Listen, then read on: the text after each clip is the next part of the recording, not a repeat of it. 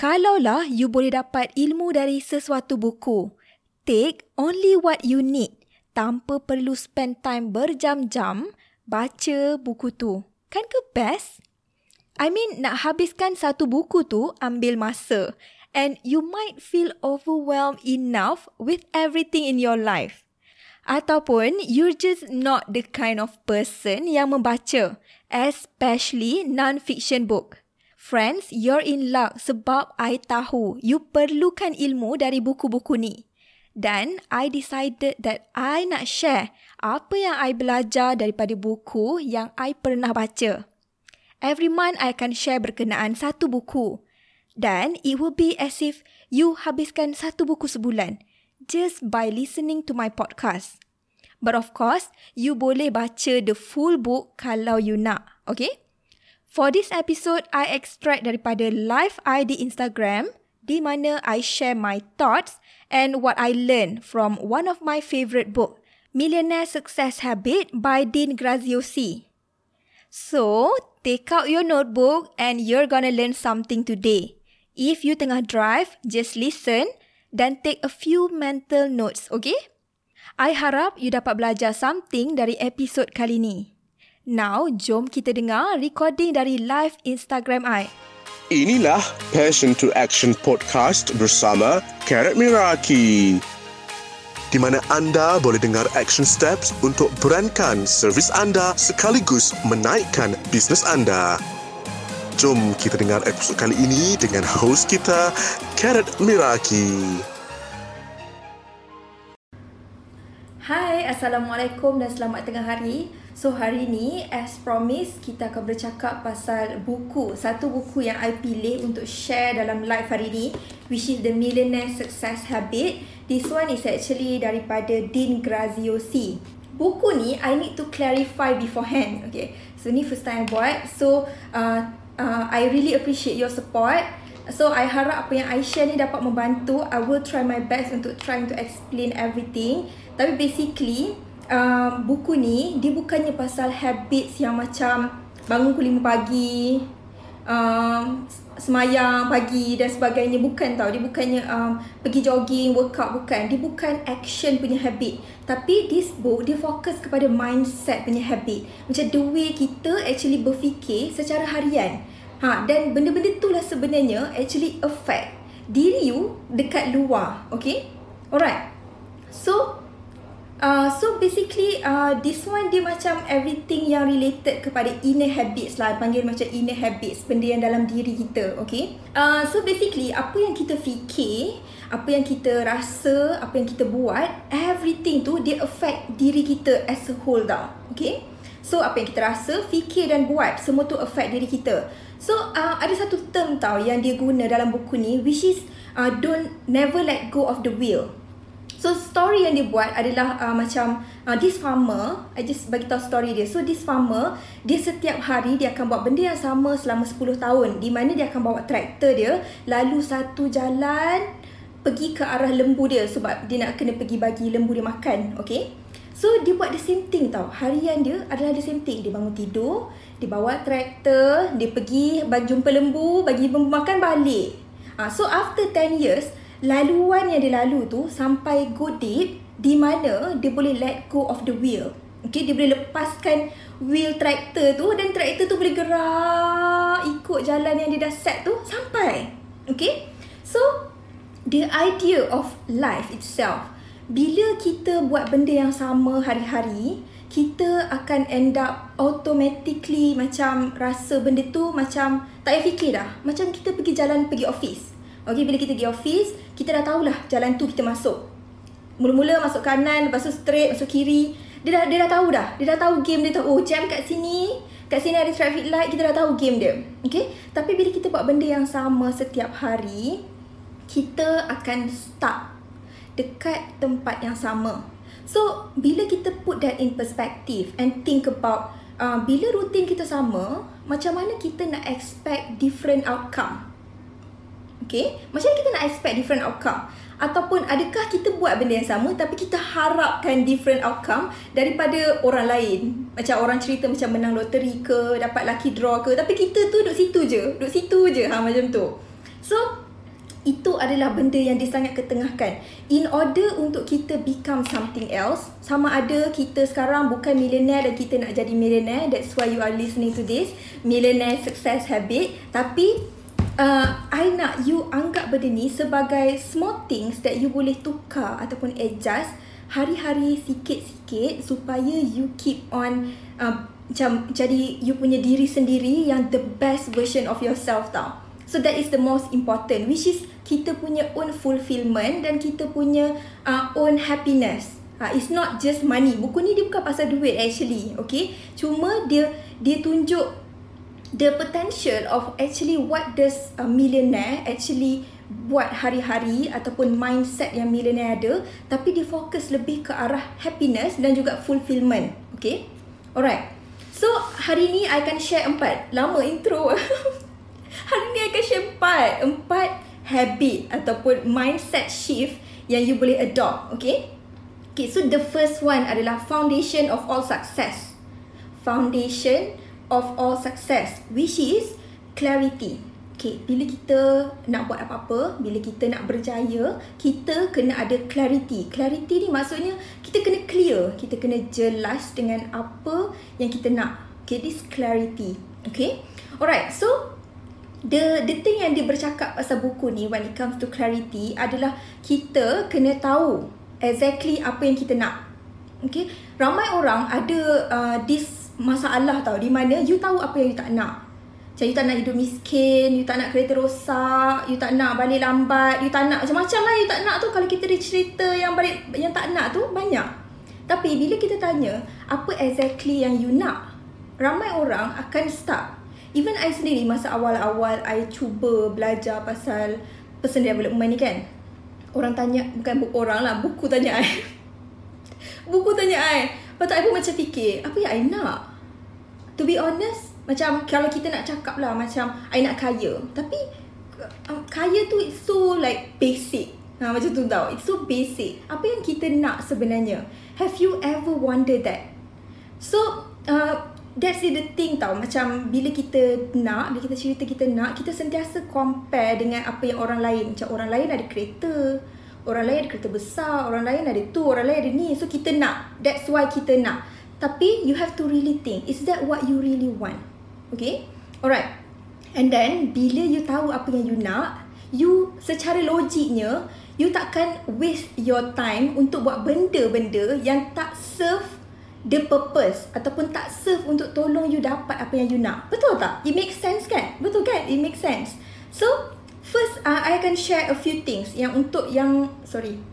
I akan share a few things yang you kena figure out untuk bantu you figure out apa benda exactly clarity untuk diri you sendiri. So the first one adalah where are you right now? Okay, where are you right now?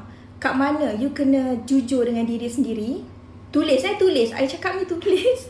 I cakap ni tulis tau. Okay. Kat mana you sekarang? Kat mana you sekarang? Adakah you sekarang ni um, uh, gaji makan cukup-cukup, duit makan cukup-cukup, tak boleh nak shopping langsung, makan uh, makan kat luar pun kadang-kadang je. Where are you right now? Uh, this one adalah untuk you tau. Dia bukannya untuk you tunjuk kat orang lain. So you can do the exercise dan figure out kat mana you sekarang. Yes. Tanya diri you apa yang you nak dalam hidup you. Bila kita dah tahu, yes betul. Betul sis Fel. Okay. So, macam soalan uh, soalan pertama tadi, where are you right now? Soalan nombor dua adalah, where do you want to go? Apa yang you nak? You nak pergi mana? Okay, you nak pergi mana? You kena tahu benda tu. Okay? Alright. So, bila kita bercakap pasal where do you want to go, uh, I nak you imagine setahun ke depan, kalau kita ni dekat future lah imagine yourself in the future and it's already one year from now okay and you are living the best life memang hidup you tu senang happy cukup tak ada kurang tak stress. What kind of life is that for you? Apa yang you tengah buat on daily basis? Apa yang you macam alami? Apa yang you buat every day? You bersama dengan siapa? You berkawan dengan siapa? Try to write it down okay? So bila kita tahu benda-benda tu bila kita tahu benda-benda semua kita dah tahu apa yang kita nak then kita figure out macam mana kita nak capai what are your action step untuk bantu you sampai ke tempat yang you nak sampai in the next one year And last kali adalah figure out your why. Macam ramai orang selalu sebut pasal you have to know your big why, you have to know your big why. Okay, so dalam buku ni dia ada share satu konsep tau. Sebab I tak tahu macam mana you uh, buat big why, big why you. Okay, so uh, dalam buku ni dia cerita pasal big why di mana you boleh buat exercise seven layer date. Okay, tujuh layer ke dalam. Okay, so this one adalah sebab apa dia buat tujuh layer. Sebab bila kita orang tanya bila orang tanya kita kenapa kita nak buat sesuatu ataupun kenapa kita nak dapatkan sesuatu jawapan kita akan sentiasa generik kita nak kaya kita nak financial freedom kita nak jadi millionaire benda basic tapi bila ditanya tujuh kali jawapan tu daripada uh, jawapan daripada minda dia turun ke hati ya macam itulah so it's like the real answer usually come from your heart okay? And it's always like selfish ataupun it's about us bukannya sebab orang lain macam tu tau. Uh, tapi uh, this is what I learn lah. So I just nak bagi example. Macam mana you nak buat seven layers why sorry seven layers why tu okay?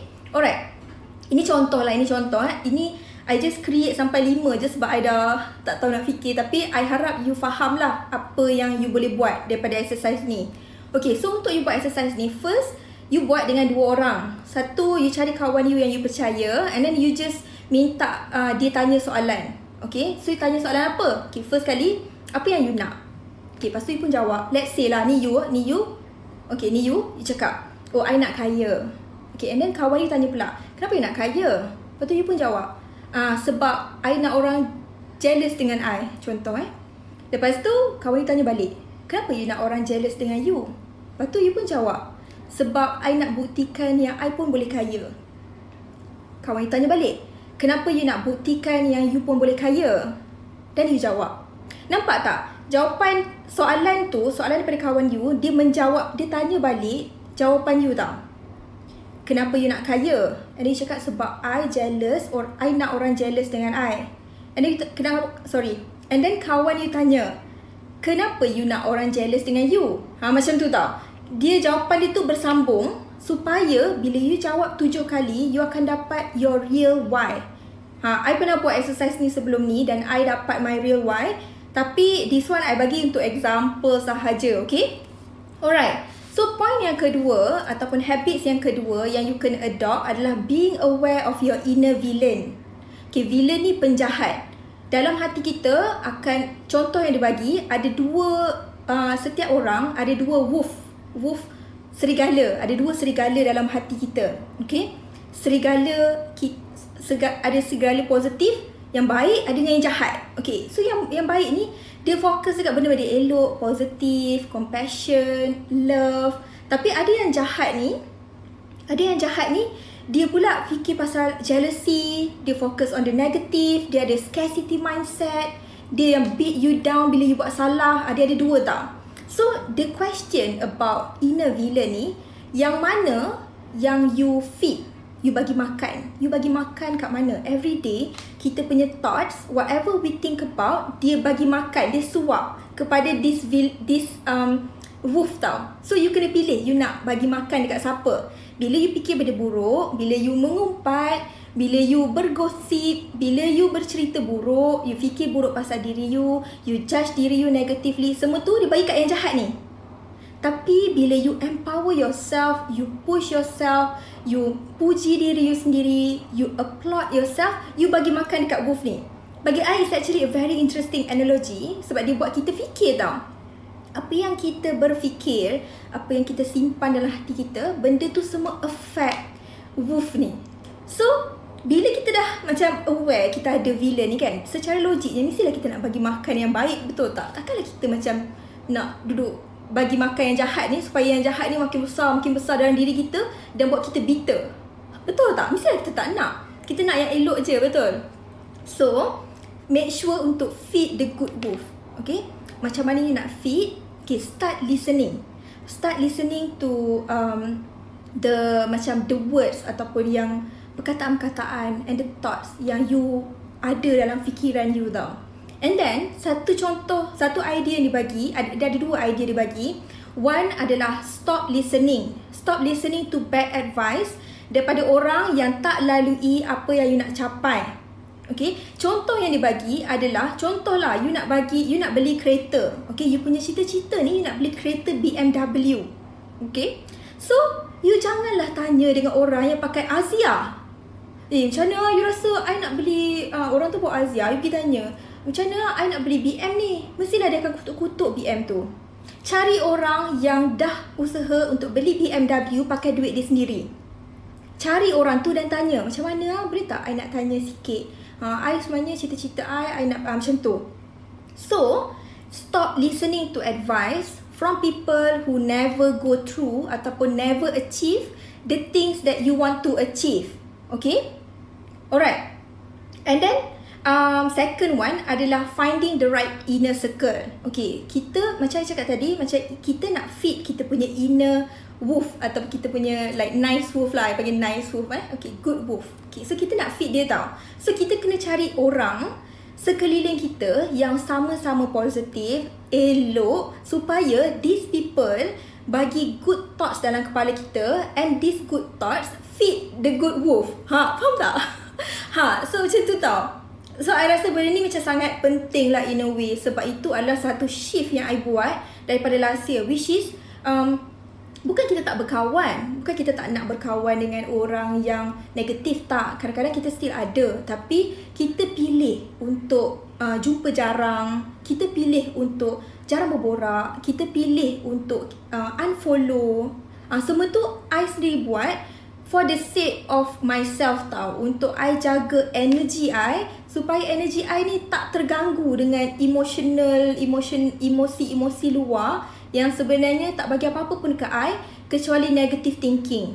So betul, circle sangat-sangat penting. Sangat penting. Bila kita find the right people, kita automatically macam rasa better pasal diri kita tau. Kita tak rasa kita uh, macam kurang, kita tak rasa kita kerja nak mengumpat. Sebab kita tak lepak dengan orang mengumpat.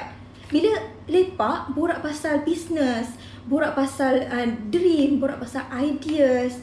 Benda tu sangat best and so much valuable daripada lepak gosip. Ha, macam itulah. Okay, itu memang uh, what I've been doing for the past year yang memang I practice betul-betul sebab I nak jaga my energy. Okay, and you can do the same. Okay, so yang ketiga, yang ketiga adalah the power of your story. The power of your story. Story yang kita cakap dekat diri kita sendiri uh, shape our life. Okay, So story ni dia macam kepercayaan kita. Macam benda daripada kecil, kita dengar daripada orang ni, pendapat orang ni kita terima, pendapat orang ni kita terima, cikgu ni cakap tu, bila kita besar, kita dapat semua-semua tu, benda tu build untuk jadi diri kita. Okay, kepercayaan kita.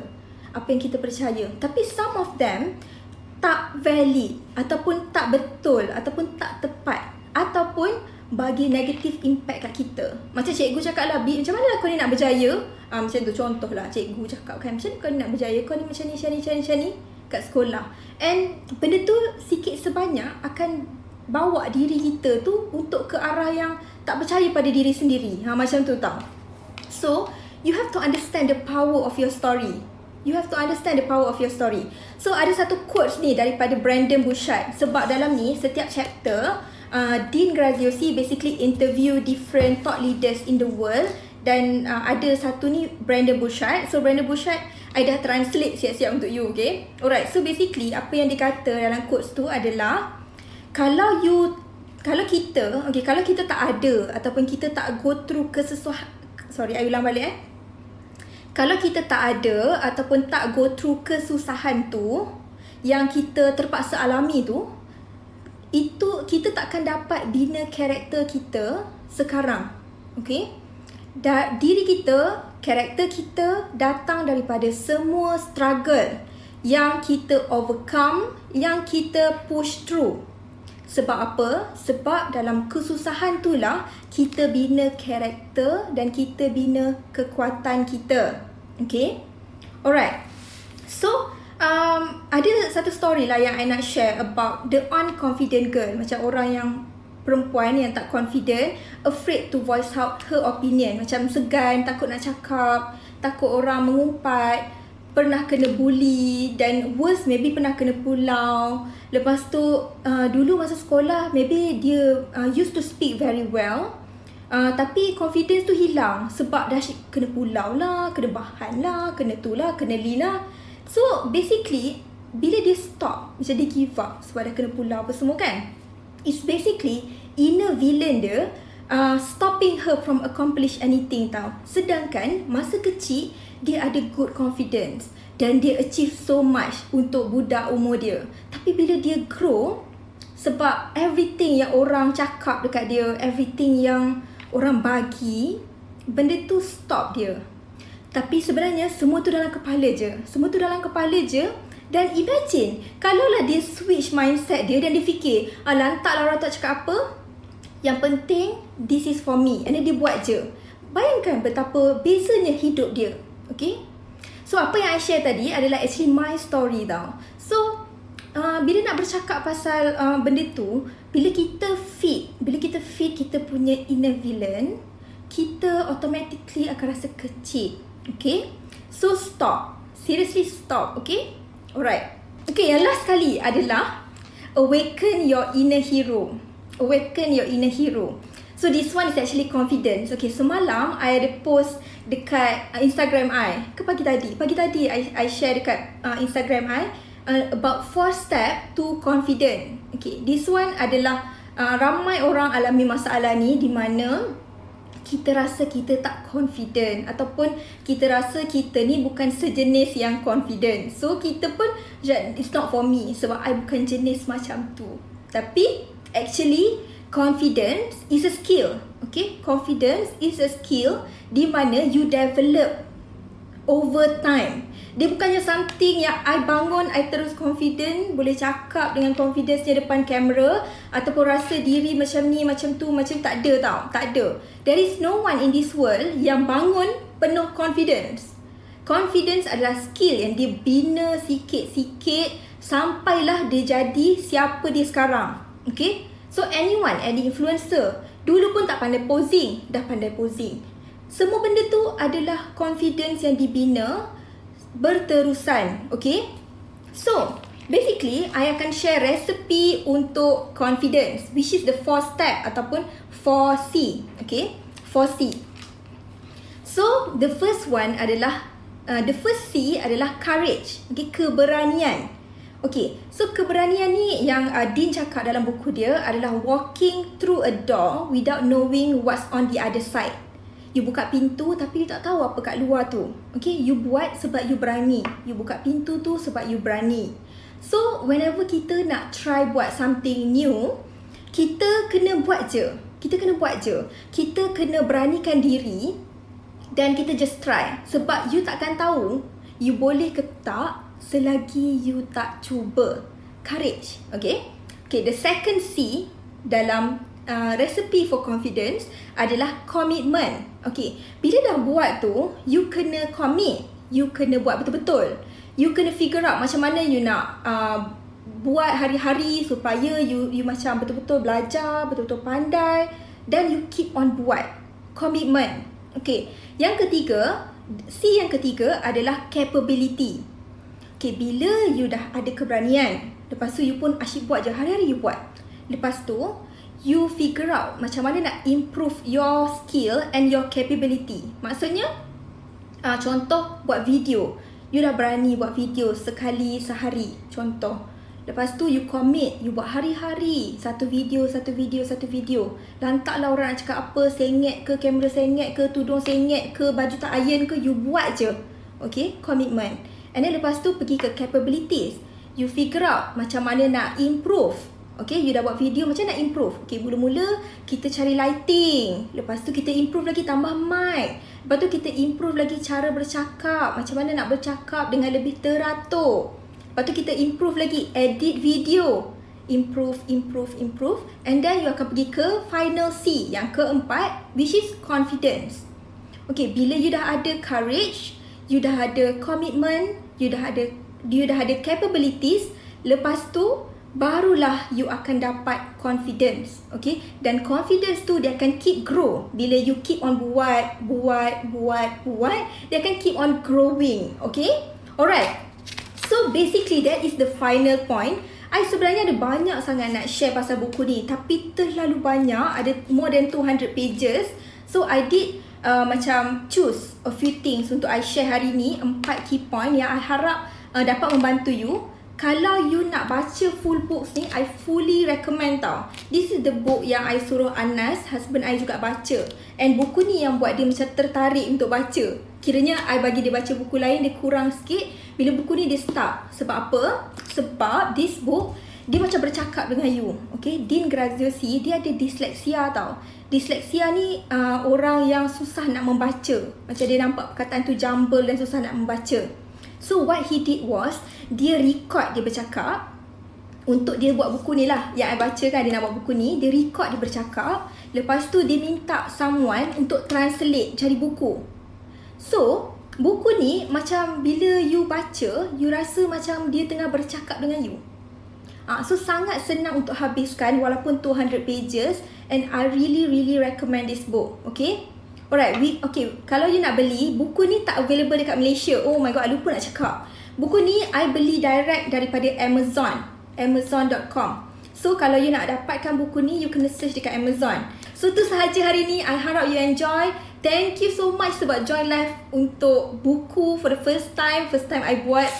So, minta maaf kat mana yang kurang. Thank you so much for the support. Dan tu sahaja daripada I. I'll see you again next week. Okay? Alright, bye-bye. So good, right? I love this book so much that I keep going back to it. I harap you dapat banyak ilmu hari ni to help improve your life and your business. If you enjoy this episode, make sure to screenshot and share dekat Instagram dan tag I at Carrot. Okay, bye for now.